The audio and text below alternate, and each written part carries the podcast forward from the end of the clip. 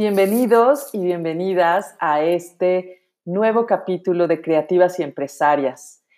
Este capítulo está súper interesante porque justamente vamos a hablar de qué es lo que nos imaginamos para el regreso, para la reapertura.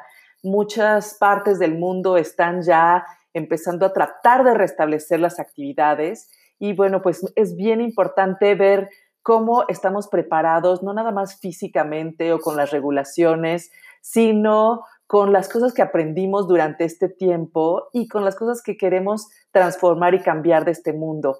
Verdaderamente es un agasajo este episodio. Muchas gracias por estar con nosotros.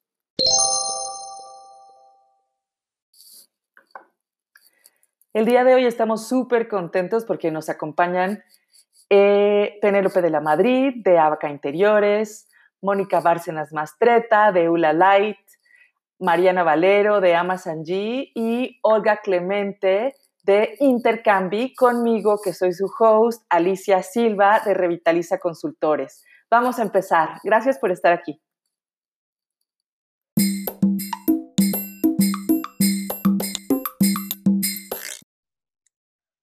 Hola a todos, estamos súper felices de hacer este podcast y el día de hoy queremos hablar de qué es lo que estamos pensando y cómo nos estamos preparando para el regreso. El gobierno de México dijo que el primero de junio se pasaba la construcción a una de las actividades esenciales y toda la industria de la construcción se volvió loca Queríamos empezar el 18 de mayo, definitivamente no se pudo, no estábamos preparados. El gobierno de México dijo, bueno, el primero de junio y empezamos a revisar miles de protocolos de la Secretaría del Trabajo, de la Organización Mundial de las Naciones Unidas. Nos dimos cuenta que había que hacer muchísimas implementaciones, muchísimas cosas para poder regresar y bueno, yo les quiero empezar a platicar que en mi empresa empezamos a hacer protocolos para regresar y nosotros somos una consultoría que se dedica a la construcción y que asesora la construcción, pero cuando yo como, como la directora de una empresa empecé a ver todo lo que se necesitaba, les voy a confesar que hay una parte de mí que dijo, ¿sabes qué? Si tengo que regresar aquí, nos vemos en el 2022 ¿no? Este, hemos estado experimentando pues muy buenos resultados con la gente trabajando desde sus casas, aunque también tengo que reconocer que también hay muchos retos. La gente al principio estaba súper productiva, pero hemos empezado a ver que hay días que estamos más productivos y hay días que no estamos tan productivos. Empezamos a ver cómo la salud mental se empieza a volver más frágil y la importancia y la necesidad de estar conectados, de ver gente, de sentir que somos parte de una comunidad.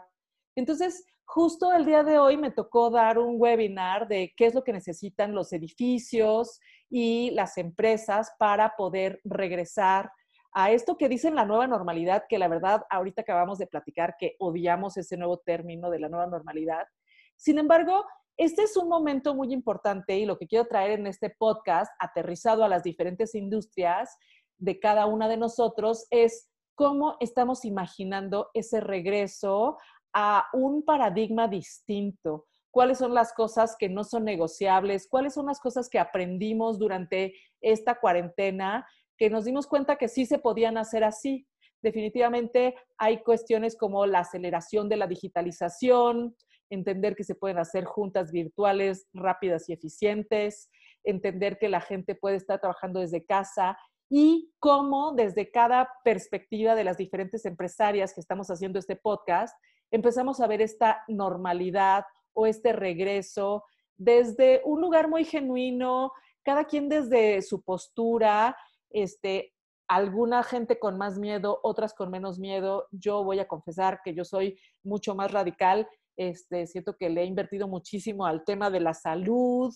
Eh, he trabajado con mi corporación este, y con mi empresa mucho tiempo el término de salud para que coman bien, para que hagan ejercicio, a veces a regañadientes. Y creo que eso nos va a rendir frutos. Sin embargo, no es lo mismo estar en un horario con un ritmo, ¿no? Que estar ya cocinando en tu casa, proveyéndote de una buena alimentación, hablando de nutrición buena y todas esas cosas. Todo cambia, la situación cambia. Entonces, pues definitivamente son retos que cada empresaria estamos abordando y pues cómo estamos viendo que vamos a volver a la realidad o a la no realidad y cuáles son estos retos. Entonces, bueno, pues el día de hoy tenemos a, además de mí, cuatro de nuestras empresarias este, fundadoras y organizadoras de este podcast de Creativas y Empresarias. Y bueno, pues yo quiero preguntarle hoy a Mariana que nos platique cómo ve este, este regreso a la realidad. Yo ya hablé que está, la industria de la construcción se reactiva, todas de alguna manera estamos relacionadas con la industria de la construcción. ¿Cómo hemos pensado vamos a regresar gradualmente, no vamos a regresar. Este, yo hablé hoy del síndrome del edificio enfermo, todas las adaptaciones que se tienen que hacer y los retos de las adaptaciones que se tienen que hacer cuando no tienes dinero como empresario, como dueño de nada para hacerlo. Entonces, eh, pues, ¿qué es lo que has pensado? ¿Cómo has visto este regreso? ¿Qué te has imaginado? ¿Cómo va a cambiar tu negocio? ¿Qué, qué cosas te has replanteado? Y bueno, compartirle a la gente qué es lo que estamos pensando, que yo creo que mucha gente también está con este cuestionamiento de qué va a pasar y cómo vamos a regresar. ¿Cómo estás, Mariana? Bienvenida. Hola, Alicia. Gracias, gracias. Y hola a todas nuevamente. Espérenme, déjenme checar si se está grabando. Sí, se está grabando. Gracias. Ok.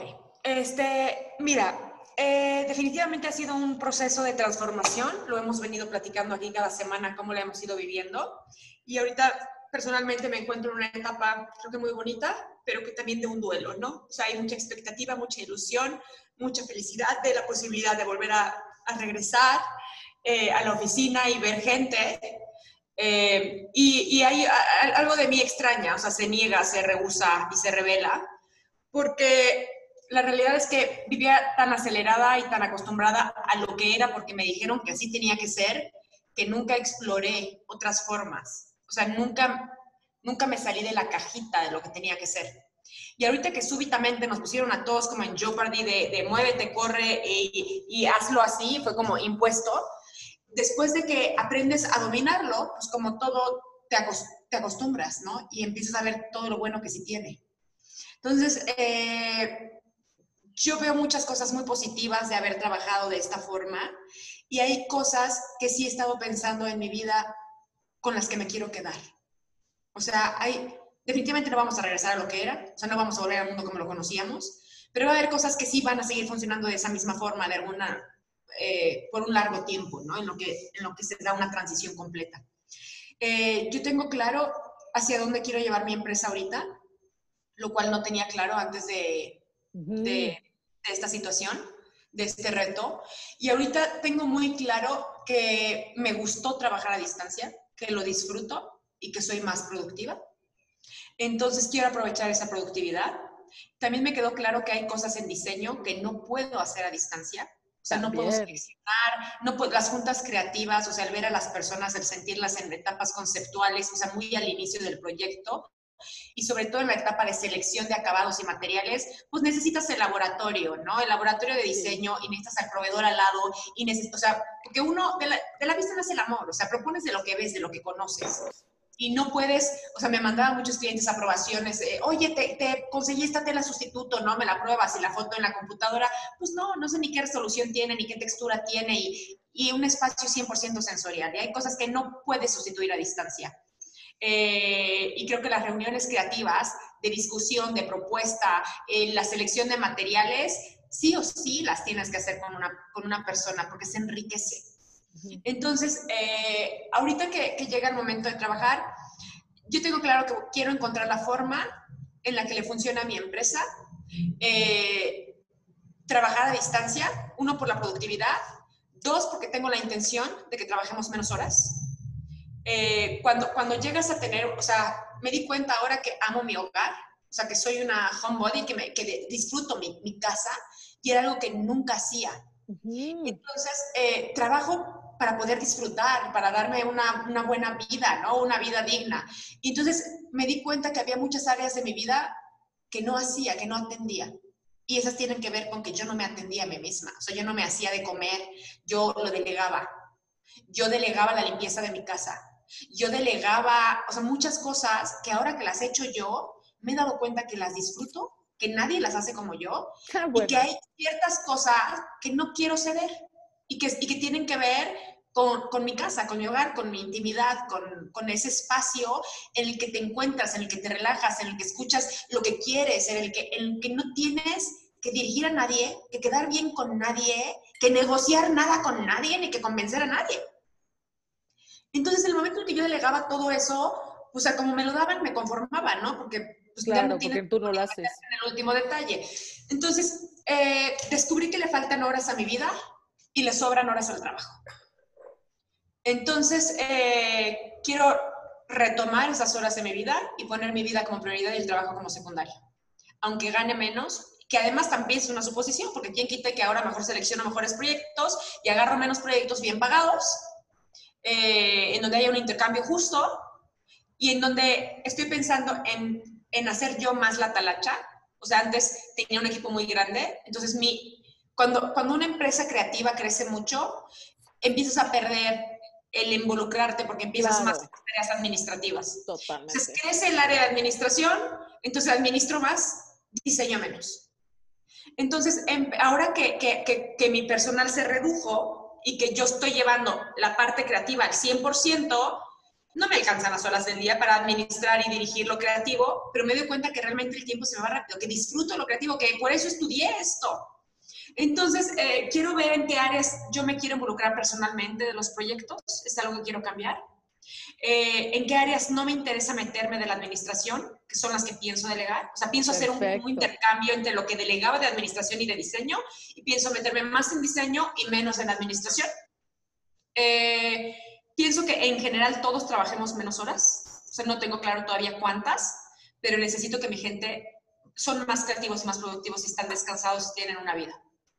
Eh, y de alguna forma también pienso simplificar o sea, pienso simplificar mi vida, procesos eh, en, todo sentido, o sea, consumir menos. Eh, pienso de alguna forma también ver la forma en que si ellos no son mis socios, que el tiempo que estén en la empresa, o sea, yo creo que si tú tienes un empleado, vives en la realidad del país, o sea, el país es una realidad y tienes que tomar decisiones en base al cuadro de realidad, ¿ok? Tienes que pagar tanto de impuestos, tienes que hacer estas cosas que te pide tu gobierno y la media en salarios por lo que hacen está en tanto.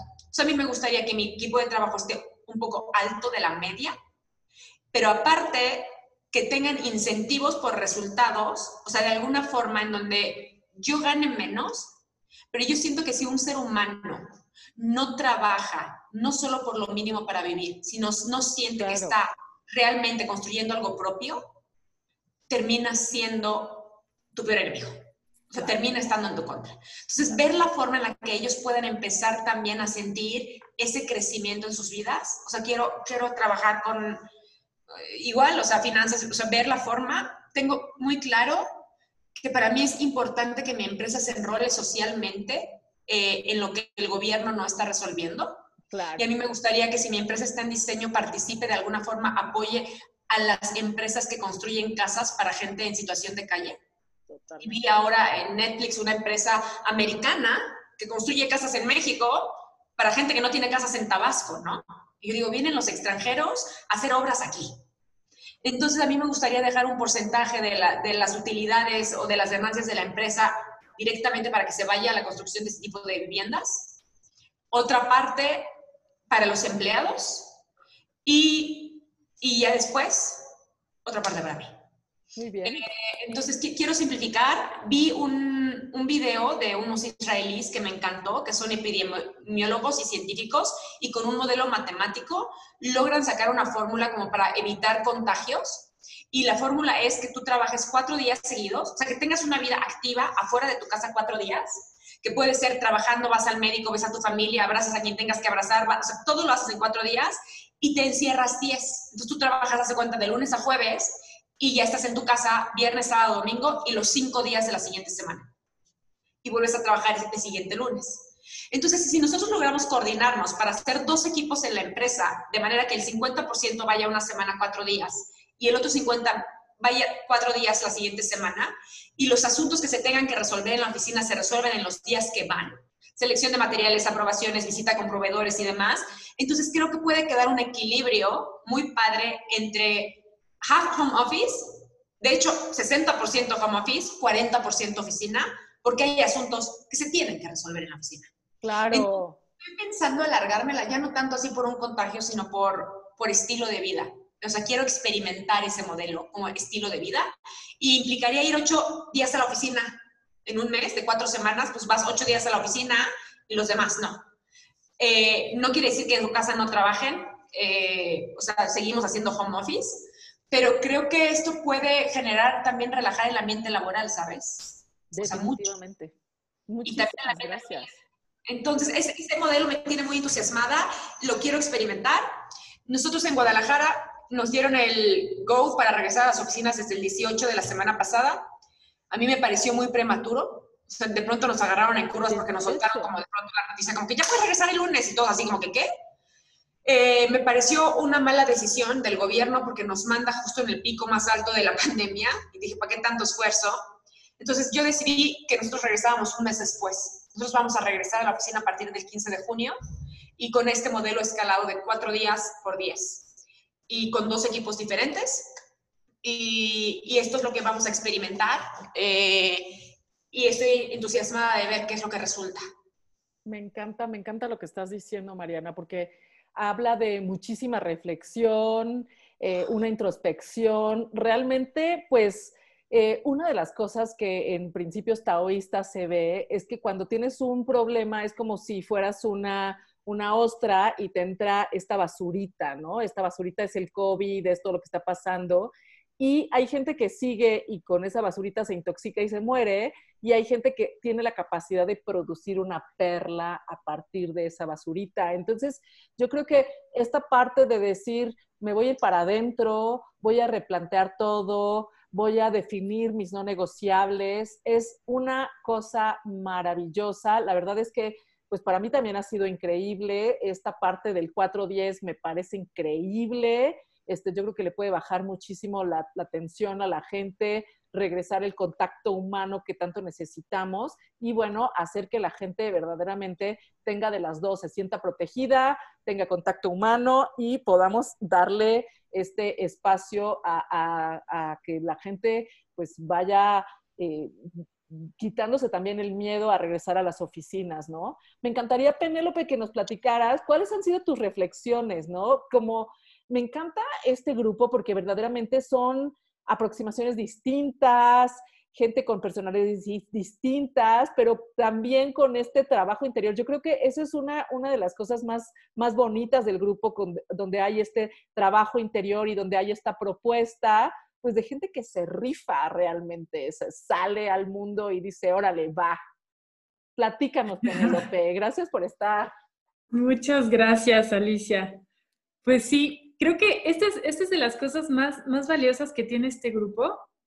Es, eh, lo platicaba justo, justo anoche con alguien, que todas las, ideas o, todas las, las, experiencias de una nos sirve la otra. O sea, como que cada quien contesta sin saberlo una pregunta que tenía alguna de las otras. Creo que cada una tiene una, una forma de ver diferente, pero al final los objetivos son iguales. O sea, yo eh, en este momento, escuchando a Mariana, pues es casi, casi lo que yo podría decir. O sea, para mí no puede haber un regreso a lo anterior ni en caso personal ni el caso de mi equipo. O sea, era estar, estar trabajando muchísimo, eh, estar acostumbrados al, cansancio un poco, ¿no? Como que así vivíamos.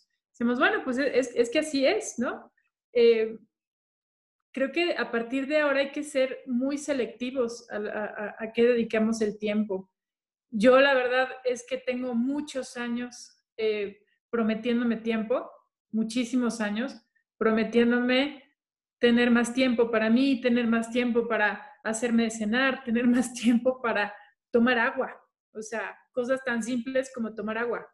Porque decía, no, no, no, no puedo tomar tanta agua porque entonces este, me agarra a media obra y, a dónde voy a ir al baño, ¿no? Cosas tan simples como esa, eh, tan, tan sencillas como llegar a mi casa tardísimo y no tener tiempo de hacerme, de cenar algo que se me antoje, sino algo muy rápido. Y en este encierro involuntario que se vuelve ahora voluntario, eh, hay muchos detallitos también en mi vida. Tengo un, ventanal enorme, increíble en mi sala que no habría jamás. Y ahora el ventanal está abierto todo el día, desde que me despierto hasta en la noche y a veces lo tengo que cerrar porque se llena de escarabajos y de mosquitos y de... Y no me importa, ya no me importa. Pero ese tipo de cosas tan sencillas de tener tiempo en mi vida, ahora las valoro y no estoy dispuesta a, separarme de esta, de esta nueva vida que encontré, de tener tiempo, de, de, tener tiempo de realmente de meditar, de hacerme de cenar, de pensar, o sea, te lo juro que de repente llegan, llegan las seis de la tarde y como gringa digo, voy a descongelar un atuncito porque voy a empezarme a hacer cena, ¿no? A tener abierto mi, mi ventanal. Quiero regresar a mi oficina, pero no es algo que me, que me urja. Incluso es algo que, me, que me está como confrontando. Para mí, estar en estos momentos aquí es realmente dedicármelo el tiempo a mí, a todos esos años que me los estuve prometiendo. Entonces, al principio, mi, equipo decía, sí, estamos bien, está raro.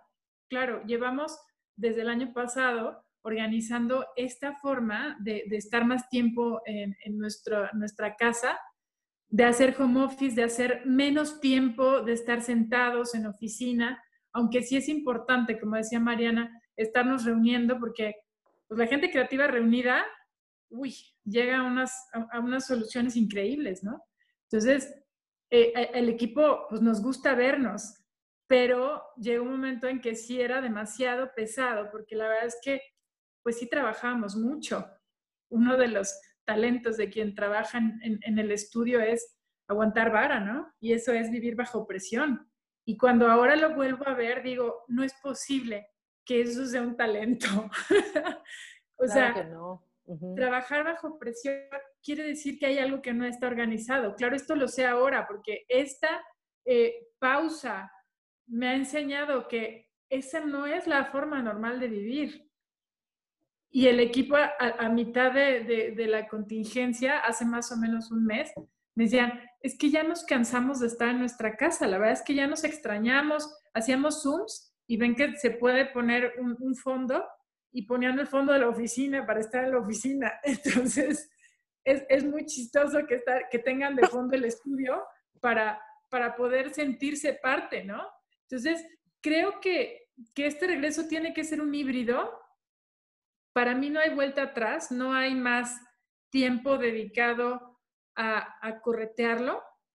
Yo no, no quiero meter cinco actividades en donde deben entrar tres o en donde deben entrar dos, porque ya han sido varias llamadas de atención en mi vida en temas de salud, que, que bueno, sí, un ratito las acepté, un ratito las, las este, implementé, pero después se me olvida y empiezo otra vez como, como el, perro a perseguirse la cola, ¿no?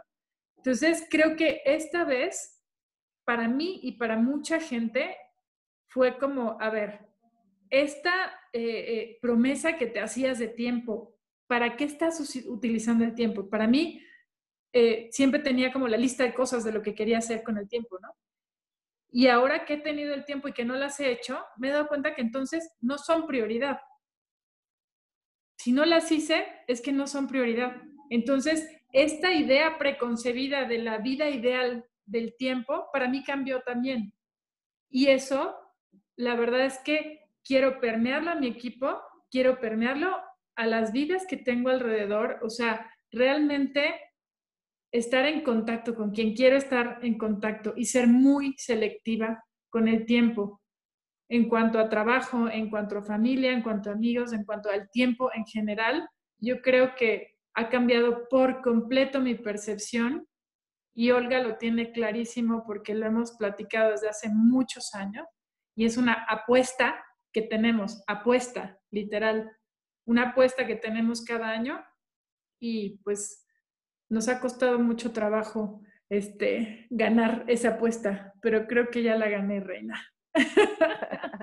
Qué bonito escucharte. Yo creo que mucha gente coincidimos en que va a tener que ser un esquema híbrido, que nuestras prioridades cambiaron. O sea, yo justo en mi rebeldía publiqué un post en, redes sociales cuando la gente decía mi casa va a estar cerrada aunque se quite la sana distancia. Yo decía, pues es que mi casa va a estar abierta porque yo quiero apoyar a mi comunidad, pero en ese sentido, también quiero decir que es como tú, ahora mi comunidad es mucho más selectiva, ¿no? En algún otro podcast hablaba de no vender barato mi amor.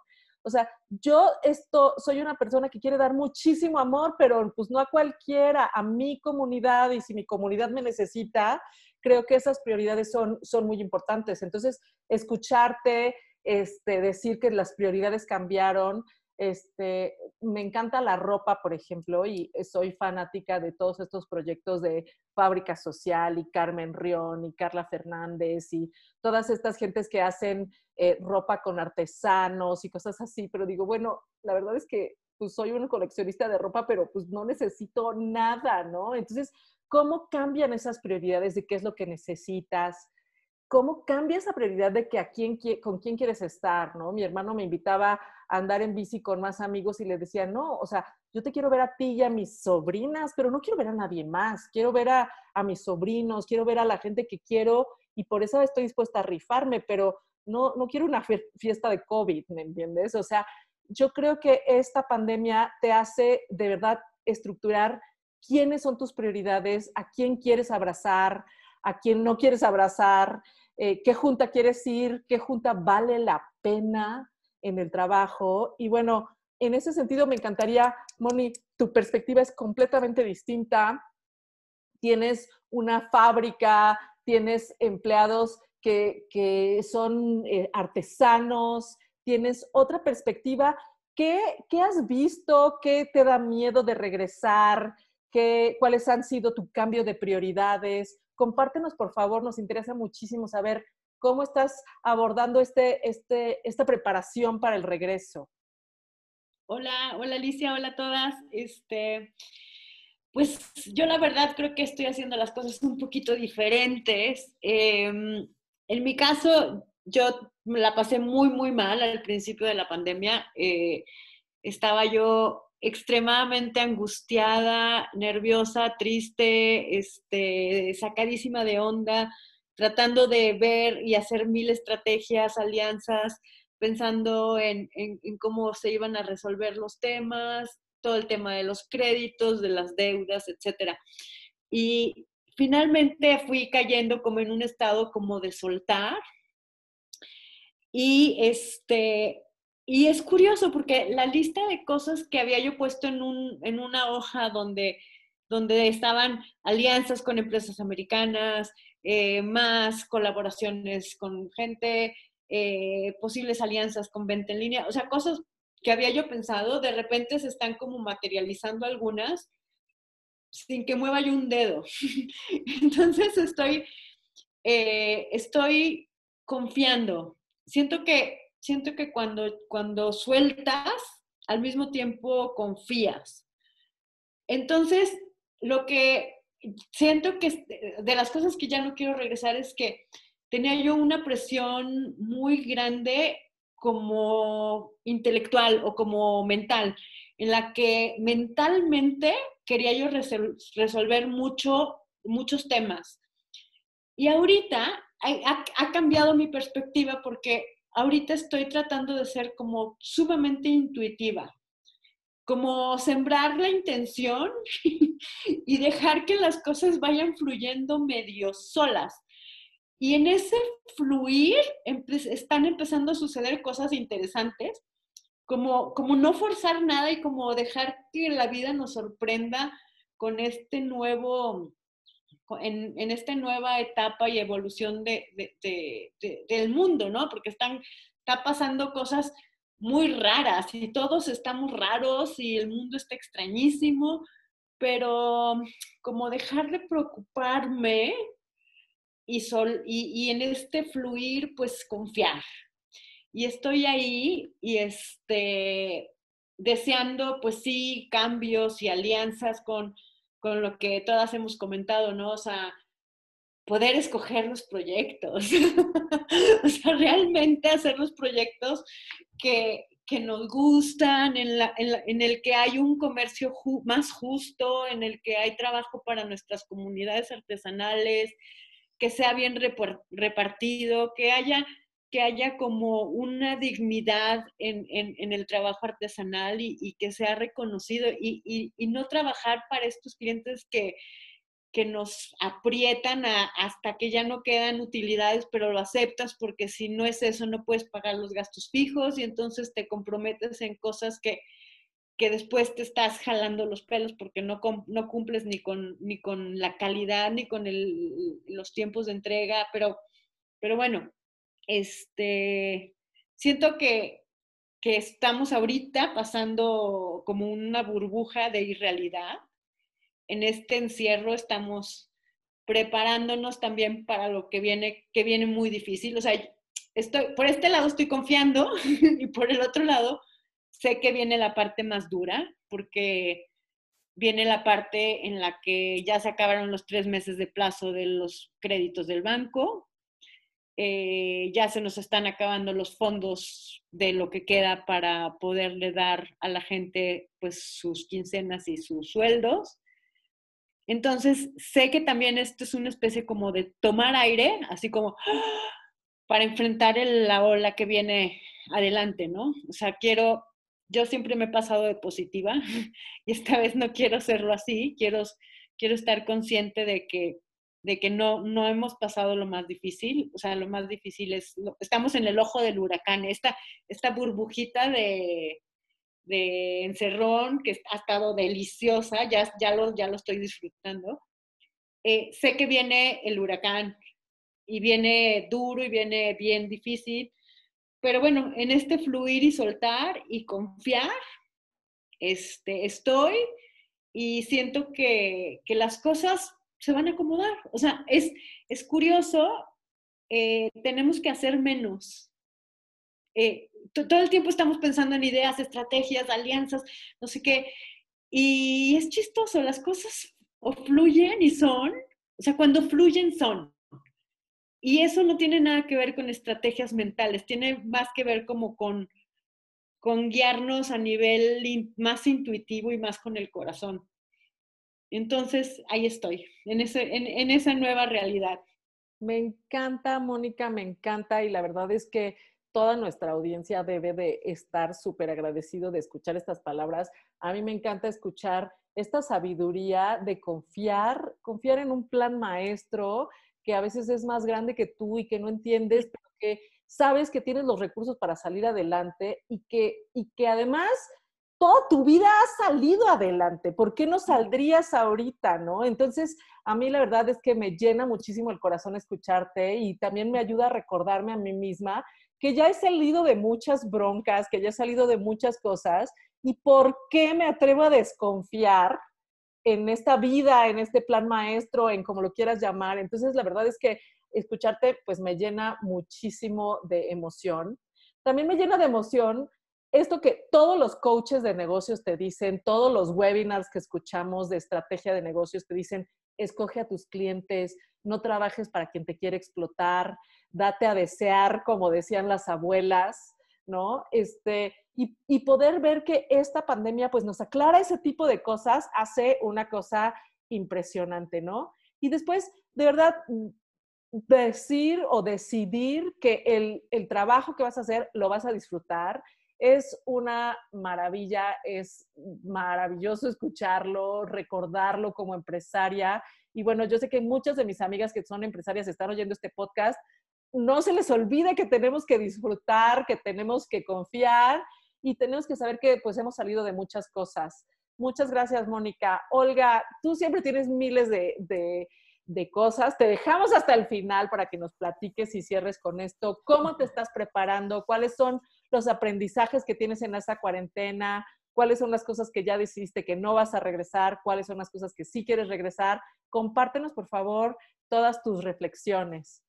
Ay, gracias, Alicia. La verdad es que el principal aprendizaje, aunque no os lo creáis, es con vosotras. O sea, realmente cada semana que tengo la oportunidad de compartir los comentarios, las opiniones, las anécdotas, pues todo lo que estáis experimentando cada uno desde su lugar, eh, me están enseñando mucho y de hecho os he tenido muy presente siempre en, en la forma o en la manera de gestionar las mías, ¿no?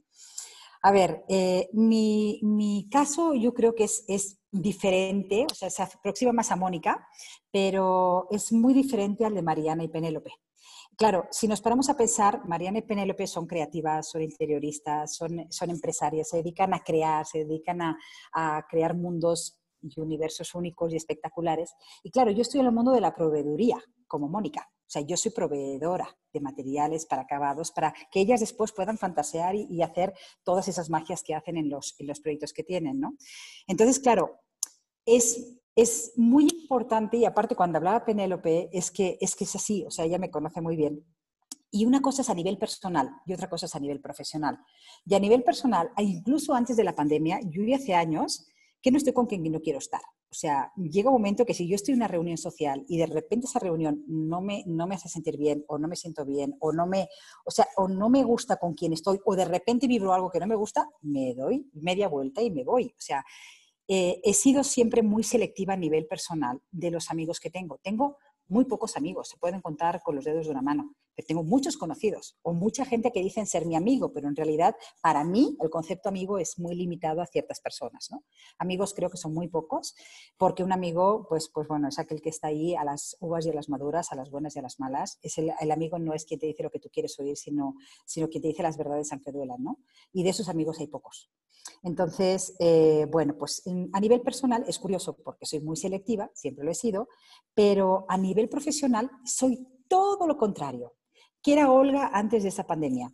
Olga era un dispendio de energía, Olga un dispendio de tiempo, siempre estaba disponible, siempre está al quite para cuando un cliente, un arquitecto la llama, ahí estoy, yo vengo, te enseño, venga, te traigo las muestras, lo último hiperactiva. O sea, es impresionante la capacidad de trabajo que tengo y cómo llego a volver locos a, clientes, ¿no? Porque realmente vas y es como que llega la bomba Olga y ahí venga, hace un, bueno, pues toda una disertación. Pero sí que después de la pandemia ha habido un replanteamiento a nivel profesional. ¿Por qué? Porque las prioridades han cambiado totalmente. Mira, estos días eh, precisamente me estoy dando cuenta de que hay clientes que ya no quiero tener. O sea, normalmente cuando tenemos clientes, o sea, dicen que donde pones tu atención pones tu energía. Y muchas veces no nos damos cuenta que la atención que estamos poniendo en ciertos clientes y la energía que estamos gastando para atenderlos, nunca, nunca nos va a compensar de ninguna manera, ni profesional ni personalmente. ¿Por qué? Porque creas una dependencia con ellos. Ese cliente automáticamente siempre te va a exigir esa intensidad, esa atención y esa energía, aunque no te compre nunca. Entonces, ha llegado un momento donde me estoy dando cuenta que quiero seleccionar mis clientes, que esos clientes que voy a seleccionar no tienen nada que ver con su capacidad de compra, me da igual. O sea, no se trata de que un cliente me pueda comprar mucho y venga, y yo, como decía Mónica hace un momento, ¿no? Como es el cliente que te va a asegurar los gastos fijos del mes, estás ahí gastando energía y tiempo y esfuerzo y venga, y te das cuenta que no vale la pena. Porque el día de mañana, cuando ese cliente te deje de comprar o él decida que ya no le interesa, tus gastos fijos mensuales los vas a tener que cubrir igualmente y vas a tener que buscar otra opción. Entonces, sí me estoy replanteando que quiero hacer una selección de clientes. Eh, me estoy dando cuenta, precisamente con todos los webinars, con todas las, las reuniones a través de Zoom que hago con mis clientes, que soy muy buena para ayudar a rentabilizar proyectos. Es decir, Normalmente los interioristas, arquitectos, eh, interioristas, diseñadores, normalmente ofrecen lo que conocen, pero no pueden ofrecer aquello que no conocen porque simplemente no lo conocen. Entonces, me estoy precisamente dando cuenta de que soy muy buena para ayudar a esas empresas a comprar lo que necesitan y no más allá. Es decir, a orientarlos en lo que están necesitando para su objetivo de proyecto, para su objetivo de negocio. Entonces, eh, precisamente esta semana he hecho dos cambios importantes. Eh, Sabéis que ya os lo comenté anteriormente, eh, contraté a una chica que estaba embarazada, que para mí era una chica que conozco hace un año y medio. Soy súper feliz. Esta mañana hablé con ella, bueno, ya forma parte de mi equipo.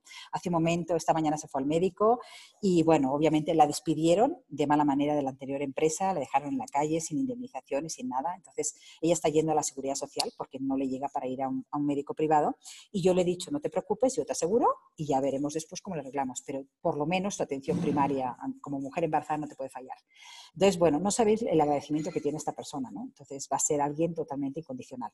Pero bueno, ¿qué he hecho?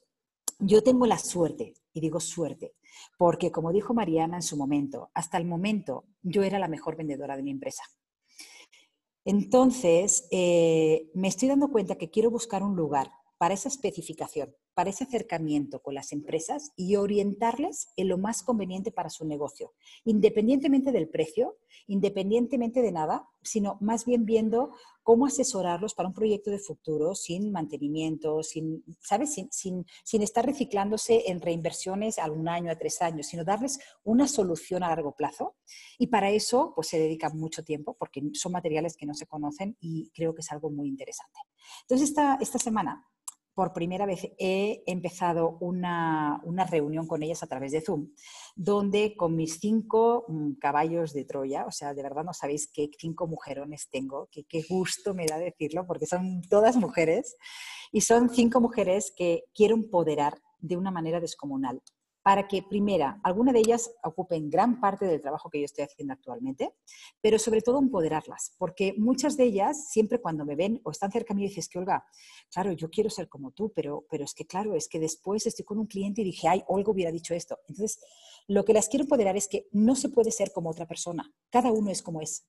Primera, porque de repente mi, mi, forma de hablar y mi forma de, mi forma de hablar y mi forma de, de, comunicarme es diferente a la de una mexicana, por los modismos, las palabras, por lo que sea, ¿no? Pero sobre todo, lo más importante es que nadie puede ser otra persona. Yo no puedo ser Penélope, yo no puedo ser Mariana, yo no puedo ser tú, Alicia, yo no puedo ser Mónica, porque cada uno tenemos algo que es intrínseco a nuestra personalidad, entonces eso no se puede imitar. Entonces lo que estoy haciendo es empoderarlas mucho ¿Para qué? Pues para que sean ellas mismas, pero que tengan un fundamento de base bueno, que nunca he tenido el tiempo para poder hacerlo. Y esta mañana me hubiera gustado grabarlas para que hubierais visto la cara de emoción, la cara de interés, la cara de no me puedo creer que esté aprendiendo de una manera como me está proponiendo Olga, porque no solamente estoy hablando de productos, estoy hablando de cómo comportarse como mujeres en un mundo de hombres, porque estamos como mujeres en un mundo de hombres. Las constructoras, los arquitectos, básicamente están imperados por hombres, no por mujeres. Que una mujer se defienda con materiales como los nuestros delante de un grupo de hombres eh, es muy difícil, Alicia tienes que demostrar dos veces más de lo que vales porque si no, automático, y sobre todo cuando tienes una cierta presencia y tal, ah, pues está ahí porque es bonita. No, ni madres. O sea, esto claro. realmente hay que demostrar dos veces más que eres profesional. Y como les dije esta mañana, ¿no? hay, tres, hay tres requisitos básicos. Uno, tener educación. Otro, ser profesional, porque eso no, no puede. Y sobre todo, el hacerte respetar. Para mí son las tres condiciones básicas que una mujer en este mundo de hombres tiene que tener. El respeto, claro. la profesionalidad y la educación. Porque eh, cada una de ellas nos va a hacer que tengamos entrada o no en una cierta empresa. Entonces, claro, esto nadie se los había dicho. Entonces, de repente empieza a explicarles una serie de cosas y, las sesiones eh, son sesiones de dos horas, pero que valen oro. Yo esto no lo hacía antes. Antes de la pandemia nunca vi el momento de poder destinar a mi red de ventas una capacitación como la que les voy a hacer. Entonces, por esa parte te puedo decir que sí estoy haciendo cambios en la empresa eh, yo, a diferencia de, de, Mariana y de Penélope, tengo unas ganas locas de volver a trabajar. ¿Pero por qué? Porque para mí es fundamental el contacto con los clientes, el presentarle materiales. Como decía Mariana, no puedes saber la textura de un tapiz, no lo toca. Lo mismo mis materiales. Si tú no tocas, no sabes lo que te estoy diciendo. O sea, es muy importante y básico que yo cuando estoy con un cliente le haga una demostración con una cuchara, con un tenedor, con un cuchillo, con un cúter. O sea, es importante. Eso a través, lo intenté la semana pasada con, con, una, con un Zoom, con un cliente, y desistí porque realmente fue un fiasco total. Entonces, no, no, no sirve esa metodología para mi caso. Entonces, Sí que voy a implementar ciertos cambios. Sí que, por ejemplo, nosotros habíamos previsto, como empiezan ya el día 1 de junio las constructoras, queríamos volver a empezar por las, por las mañanas, o sea, trabajar de a lo mejor de 9 a 3, hacer un horario seguido, después ya continuaremos en casa, pero trabajar de 9 a 3 a ver qué pasa. Obviamente en nuestro despacho pues hay, hay unas distancias protocolarias de seguridad, eso no hay ningún problema. Esta semana he estado recibiendo clientes casi toda la semana por lo mismo, porque tienen que ver los materiales y tocarlos antes de decidirlo. Entonces, para mí es una obligación casi imperativa que cuando vuelva a la construcción yo tengo que estar ahí. O sea, es, yo no puedo trabajar ciertas cosas desde mi casa, ¿no? Pero sí que por, por, un, por un lado, empoderar a mi red de ventas se me hace fundamental. O sea, es algo que siempre iba postergando, siempre diciendo, bueno, cuando tenga tiempo, cuando tenga tiempo. Nunca tengo tiempo, nunca tengo tiempo. O sea, tengo mi, mi, mi tiempo completamente acotado, ¿no? Entonces, no puedo. Entonces, eh, bueno, pues por un lado es, es tener un claro convencimiento de vida de dónde quiero ir. Yo quiero ir a, sobre todo, a ir codo con codo con ese empresario, con ese, ese constructor, con ese arquitecto, con ese interiorista que está buscando algo y enseñarle o mostrarle de, con qué puedo ayudarle. O sea, en cómo puedo ayudarle independientemente de la venta. Como decía Mónica, para mí fluir es una ley básica en mi vida. O sea, yo, eh, de alguna manera, ante la situación que hay, eh, sí es importante tener respeto, nunca miedo. Pero yo confío muchísimo en que las cosas se acaban resolviendo por sí solas. Porque cuando pones de repente tanta energía a intentar resolver algo, de repente no, se atora, o sea, de repente se bloquea, simplemente no ve salida por ningún lado. Cuando lo dejas ir y simplemente fluyes, automáticamente viene como por arte de magia el milagro de resolución de aquello que tú no habías encontrado nunca la, respuesta. ¿no? Y eso pasa. Entonces, pues bueno, yo, yo confío mucho en que las cosas se van a ir acomodando paulatinamente, no como indica pues, las, las instituciones gubernamentales ni como indica la sociedad. Yo creo que cada uno de nosotros eh, tiene que entender que todo tiene que fluir de una cierta manera. No presionar, no obligar, sino que cada uno tiene la conciencia social para saber lo que sí hay que hacer y lo que no hay que hacer. Entonces, por ejemplo, veo a alguien, a un cliente, y me muero de ganas de abrazarlo. El otro día me encontré con Penny o con Mónica y, como que, que, que, que, me tiro o no me tiro, ¿no? o sea, falta, de verdad, o sea, te falta ese contacto humano que para mí es muy importante, sobre todo para la gente que quiero. Y entonces, pues, mm, pues bueno, para mí esa es una de las principales razones. También hay un tema importante que lo comentabais antes. Eh, a ver, yo parto de la base de que todo lo que se regala no se valora. Y nosotras, todo lo que se regala no se valora. O sea, todo lo que no nos cuesta dinero, no lo valoramos. ¿Por qué? Porque automáticamente te da una muestra, lo que sea, y no te cuesta dinero y la tiras a la basura. Entonces, ha llegado un momento donde yo quiero, mm, ya no quiero seguir regalando ni la experiencia, ni mi tiempo, ni mi ayuda, ni mi apoyo con alguien que no lo va a valorar. Quiero regalar eso a quien yo decida, no a quien me lo pida, sino a quien yo decida. Y a quien me lo pida, de entrada, voy a ver, bueno, cómo se lo cobro. ¿Por qué? Porque el pensar, el resolver problemas, el pensar por los clientes, el darles soluciones. ¿Cuántas veces Mariano Penélope no han hecho proyectos para clientes que después se los han quedado, nunca se los han pagado? Y tú has hecho el esfuerzo por el cliente de crear un proyecto para ellos. Entonces, yo, yo, creo que una de las cosas que voy a hacer es, es, ya dejar de regalar de una manera banal, de una manera sin pensar a quién regalo, ¿no? Ya no lo voy a hacer. Y me voy a pensar mucho con quién trabajo y con quién no trabajo y con quién no quiero trabajar. Independientemente de lo mucho que aporten a nivel de ventas, me da exactamente igual. Prefiero dejar de vender o no vender, pero tener mi respeto, tener mi profesionalidad y tener mi educación por encima de todo porque a veces la perdemos todo sin querer.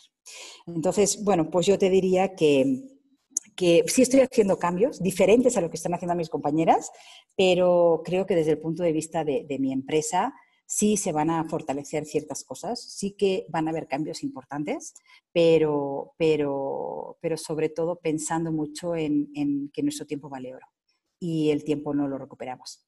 Entonces, creo que esa es la principal prioridad.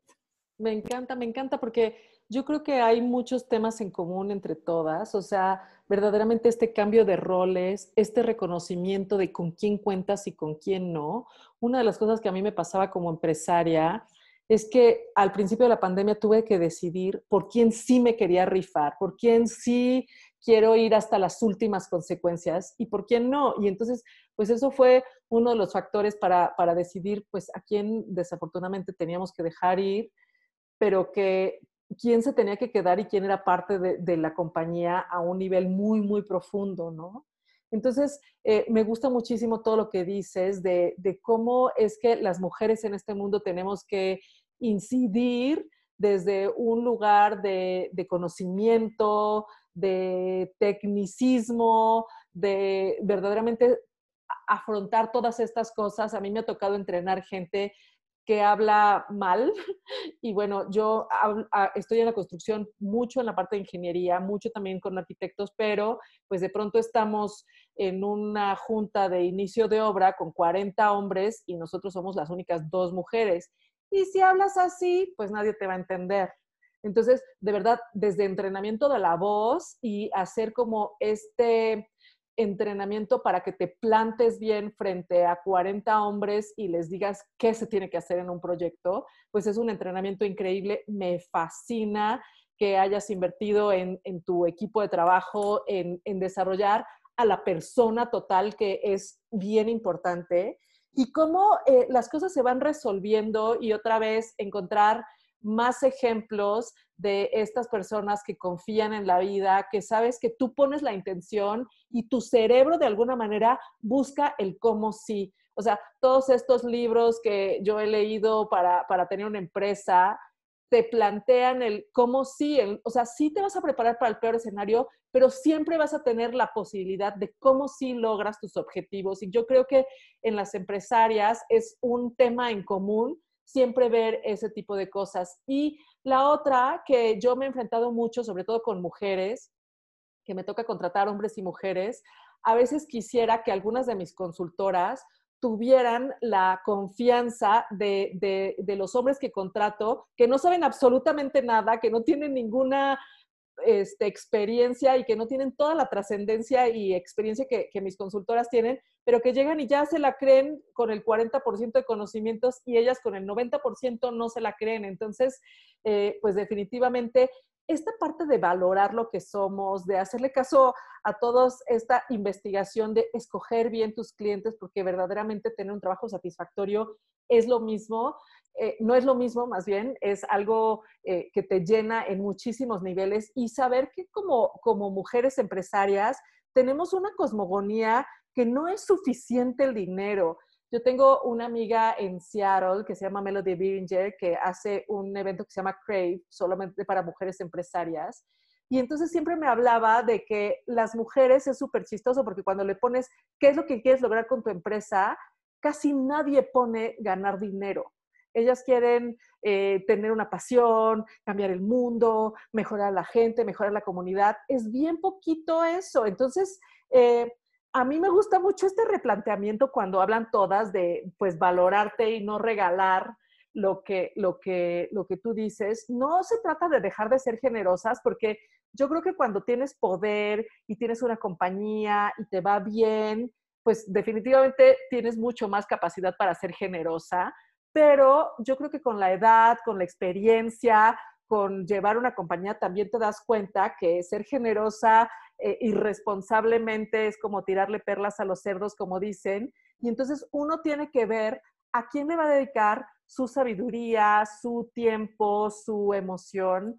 Este, yo estoy emocionada, este, cada, cada podcast me gusta más, cada podcast estoy, este, es mi preferido, el último podcast que grabamos. Entonces, este, pues yo nada más quisiera cerrar con todas ustedes, como con qué se quedan, con qué, qué esperanza tienen, cuáles son su perspectiva, así un poco más rápido, nada más para cerrar con toda la gente.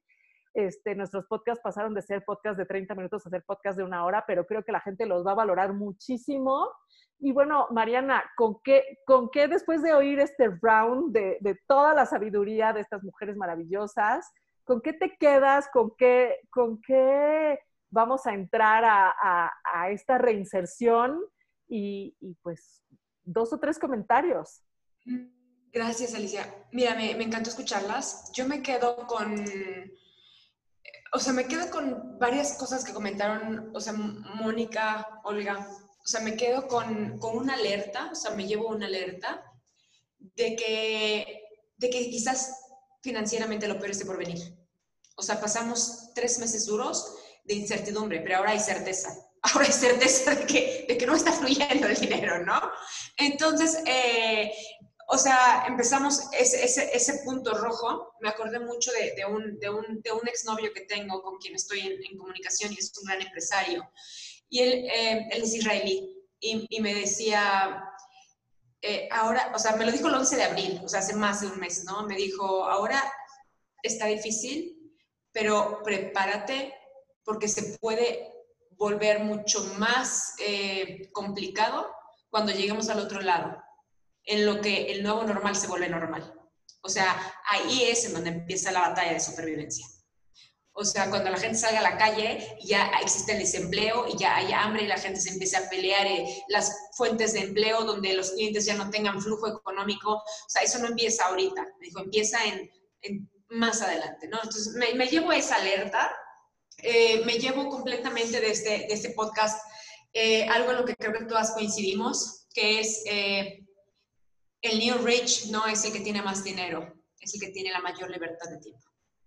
Claro. Eh, entonces, para mí el, el, valor de la riqueza cambió, el valor del dinero, así como se desplomó el peso, para mí el valor del dinero dejó de tenerlo, porque no va contra mi vida. Entonces, eh, me quedo con, con, buscar más calidad de vida en todo sentido, o sea, con mejor calidad de clientes, con mejor calidad de equipo, con, o sea, con mejor calidad de, de todo. Eh, me quedo con, con, lo que dijo Mónica eh, esta semana, irónicamente llevo dos, tres semanas, yo era súper planeada, así hasta los últimos 25 minutos del día, porque tenía que exprimir el tiempo. Y ahora ya no me interesa exprimir el tiempo me interesa estar presente y entregarle el tiempo que se necesita a la actividad que estoy haciendo. O sea, entonces, eh, para mí viene un slowdown, o sea, movement, o sea, interno y externo. O sea, quiero realmente bajar el ritmo mucho, eh, usar mi intuición, dejar de planear y empezar más a preguntarme a mí qué quiero hacer. O sea, quiero trabajar con esta persona, quiero pasar mi tiempo en este lugar, quiero entrar en este proyecto y sentirlo. Y si lo siento ligero, para adelante. Y si lo siento pesado, see you later, ¿no? Y, y irónicamente, ahorita que decían que mientras, mientras más dices que no, más te corretean, así como hagas la difícil, como lo comentaban. Las abuelas tenían razón les comparto que, que, es la primera vez que, que, yo le digo que no a, a, dos clientes y estando en una situación complicada, ¿no? Cuando vi sus proyectos y vi la energía de las personas y vi lo que me estaban exigiendo y, y cómo me estaban presionando, y yo dije, en este momento quiero, o sea, quiero hacer esos proyectos, tengo la energía, me quiero meter en este problema como para qué, el problema lo traen ellos, ¿no? O sea, va a haber quien les haga el trabajo. O sea, diseñadoras en ese momento abundan, ¿no? Pero ¿por qué yo? O sea, sí, sí tengo la experiencia, tengo la expertise, me queda claro que, que no es que sea mejor que nadie, que cada persona les va a entregar algo diferente. Y dentro de las posibilidades, yo soy una más. Pero el aprender, o sea, es la primera vez en mis tantísimos, tan poquitos años de vida, este, que, que, que, me atrevo a decirle a alguien, no. O sea, no. Eh, y, ya, y, ya, y ya no dejarme, o sea, pude enfrentar la incomodidad de tener una persona a la que, o sea, la presión de la incomodidad de una persona, de que tú le digas no. Eso para el liderazgo femenino es maravilloso, ¿eh? decir que no es así ya pasar al siguiente nivel. Qué maravilla. Muchas gracias. Gracias. Muchas gracias, gracias. Penélope, platícanos, ¿cuáles son, con qué te quedas de este podcast, de cómo vamos a regresar con esta sabiduría de estas mujeres tan maravillosas que las amo? Ay, sí. Justamente, también retomando esto que, que dijo Mariana, eh, hacer selección. A mí me acaba de pasar algo muy parecido. Ya no estoy dispuesta a hipotecar mi tiempo, ya no estoy dispuesta a ceder más allá de lo que puedo. Y mira que son tiempos difíciles en este momento, pero dije que no a do, un par de proyectos, a dos proyectos, porque yo sabía que no, que no estaba bien, que era volverse a meter en un círculo vicioso en el que no iba a salir bien parada. Creo que es, más que nunca en esta, en esta temporada, y es, es muy chistoso porque pues, hemos estado encerrados, pero como que yo he empezado a, atender mucho más a mi intuición. Y si la intuición me dice, no vayas por ahí, entonces no voy. Si la intuición me dice, confía y por ahí, en eso pongo mi atención. Y antes era un corre-corre todo el tiempo que a veces no me daba la oportunidad de detenerme a analizar qué sí y qué no, porque simplemente había que seguir y había que seguir y había que seguir. Entonces, justo ahora es, es eso, es hacer una selección de todo, de todo lo que me rodea, de todo lo, lo que está en mi vida y lo que ya no quiero que esté. Entonces, este nuevo, nueva forma de, de, acomodar el tiempo, no tiempo, que sucedió en estos tres meses, tiene que volverse en, en un tiempo real, respetuoso y sobre todo respetuoso para nosotros, ¿no? Claro, claro, definitivamente, definitivamente. Moni, platícanos, ¿con qué te quedas? Ay, este, pues me quedo, bueno, me, fascina este grupo, me encanta platicar con ustedes y, enriquecernos de, todas las ideas, de, todas, me encanta, me encanta. Eh, me quedo un poquito con la idea de lo que comentaba Mariana de las semanas estas de 4-10. Eh, y ver si eso se puede plantear a nivel, a nivel fabricación y, la complejidad que tiene una, fábrica, pero, pero me gustaría como poderle otorgar al equipo una mayor calidad de vida y, y, el bicho este nos vino a enseñar y a replantearnos qué es calidad de vida, ¿no? Totalmente. este, mm, quiero profundizar en, en cómo lograrlo, cómo otorgarle al equipo y a mí misma una mejor calidad de vida. Muchas gracias, Moni. Olga, platícanos, ¿con qué te quedas? Bueno, pues yo me quedo con varias cosas, obviamente. Eh, primero con, con, la idea de que vender más no es vender mejor. O sea, para mí vender más no es tan importante como vender bien.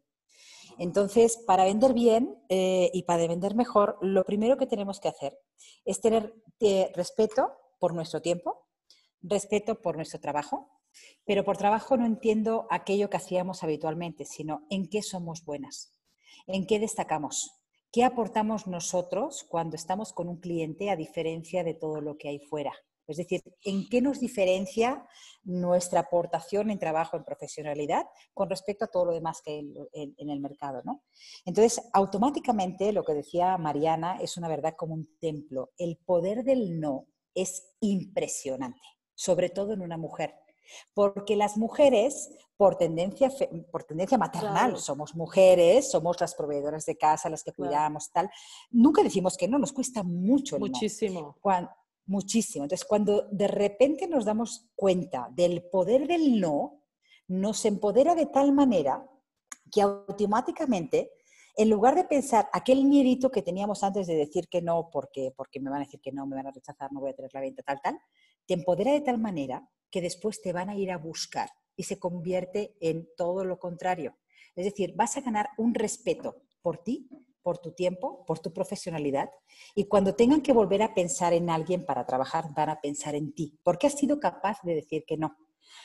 Eh, yo, siempre he dicho lo mismo, yo soy capaz de perder una venta por no perder un cliente. Y eso lo he repetido muchas veces. Y hay clientes a los que no le he querido vender por no perderlos como clientes. Y he preferido decir que no. Entonces, cuando te das cuenta de ese gran poder que tiene el no, sobre todo en las mujeres, y el efecto que provoca en los clientes con los que estamos, de verdad nos empodera y en lugar de vender menos, te das cuenta que siendo estricta, siendo comprometida, siendo respetuosa, con tu profesionalidad, con lo que vales, con lo que sabes hacer, con lo que eres, automáticamente se reconvierte en mayor fuente de ingresos. ¿Y qué crees? De una manera más selectiva, de una manera más fácil, de una manera más fluida, sin tener que estar regateando constantemente por si me pagas, si no me pagas, porque ese cliente al que le regalas toda tu profesionalidad, todo tu tiempo, te deshaces porque es el que te asegura tus gastos fijos mensuales, ese cliente se abusa de ti abusa de esa predisposición, abusa de eso y hace de ti una auténtica titella, perdón, titella significa una marioneta, ¿no? Como que te utiliza su antojo. A mí me interesa, hoy te pago, mañana no te pago, pero nunca te va a tomar como alguien profesional al quien tiene que respetar. Si tú no te respetas a ti misma, ningún cliente lo va a hacer. Entonces tiene que partir de nosotras el respetarnos, saber lo que valemos, saber para qué somos buenas y, y dejarnos fluir, de verdad. Y todo llega. Y lo que nos pensamos inicialmente que va a ser voy a dejar de vender se convierte en todo lo contrario. Una fidelización de clientes que te van a ir a buscar antes que a nadie más para conseguir hacer lo que ellos realmente les interesa. Entonces, bueno, pues con eso me quedo ya, Lucia. Qué maravilla. Pues cerramos este podcast, la verdad es increíble. Toda la gente que me conoce sabe que he sido súper exigente con mis amigas y la verdad que si estoy en este proyecto es porque admiro muchísimo a estas empresarias, escucharlas me enriquece profundamente y bueno, pues les agradezco a todos los que están escuchando y esperemos que les den muchísimas ideas y también mucha inspiración como nos da a nosotros escuchar este podcast. Nos vemos la próxima semana. Muchísimas gracias. Gracias a todos. Bye.